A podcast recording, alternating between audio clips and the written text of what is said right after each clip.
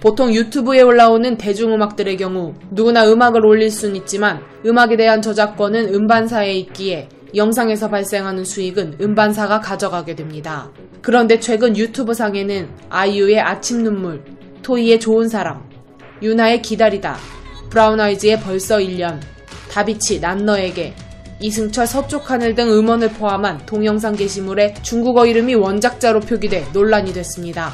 이 때문에 유튜브에서 이 곡으로 발생하는 수익이 중국으로 뺏기고 있으며 원곡자들이 올린 영상들이 삭제되었다라는 말도 나오고 있는데요. 한국음악저작권협회 측은 이에 대해 18일 정당한 권한이 없는 중국어 번안곡의 음반 제작사가 유튜브에 콘텐츠 아이디를 먼저 등록해 오히려 케이팝 원곡이 피해를 보고 있는 사안이라고 설명하며 대처에 나섰는데요. 콘텐츠 아이디란 저작권 소유자가 자신의 저작물이 사용된 콘텐츠를 식별할 수 있도록 하는 유튜브의 시스템으로 케이팝 원곡 레이블이 그동안 콘텐츠 아이디를 등록하지 않은 상황에서 중국 음반사가 먼저 등록해 저작 인접권 사용료가 해당 중국 음반사로 배분되고 있었던 것으로 보인다고 한음 저협 측은 설명했습니다.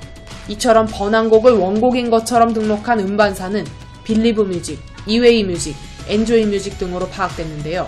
이어 관계자는 다만 유튜브의 음악 사용료는 음반 제작자와 실연자에게 적용되는 저작 인접권료와 작사 작곡에 적용되는 저작권료로 구분되어 관리되는데 해당 음원들을 조사한 결과 한음저협이 관리하는 저작권료 부분은 중국 음반사에 넘어가지 않은 상황이다. 향후 저작권료가 정상적으로 배분되도록 유튜브 측에 조치 완료하였고 과거 사용료 또한 소급 조치할 예정이라고 밝혔습니다. 그러면서 그러나 중국어로 잘못 등록된 공명, 가수명 정보를 정정하는 것은 협회가 해당 음원 및 음원 정보를 유튜브에 등록하는 주체가 아니기에 협회의 요청만으로는 한계가 있다라고 했죠.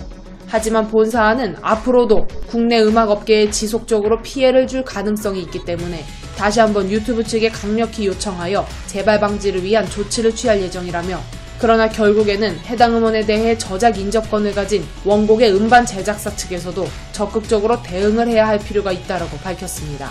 마지막으로 한음저협은 앞으로도 추가 조사를 실시하여 다른 곡에서도 유사한 사례가 발생되지 않도록 조치할 예정 이처럼 원저작자의 아무런 승인 없이 저작물을 무단 리메이크하고 심지어 원곡의 저작 인접권까지 주장하는 일은 반드시 근절되어야 한다라고 입장을 전했습니다. 이런 일이 있은 이후 윤하는 최근 SNS에 기다리다 원곡 행세에 대해 인지하고 있다며 절차를 밟았다면 사용 승인을 했을 텐데 상상을 초월하는 방법이라 당황스럽지만 차차 해결해 나가겠다고 당혹스러움을 드러내기도 했는데요. 그러면서 저작권 도용 문제가 된 영상을 캡처해 그렇게 해서는 감동을 줄 수도 천금을 벌 수도 없단다라고 일침하기도 했는데요. 이런 소식의 대중들은 중국은 국가가 아닙니다. 하나의 거대한 범죄 집단입니다. 진짜 중국 혐오가 안 생길 수가 없다. 중국인을 욕하는 것이 아니라 욕하고 보니 중국인이다.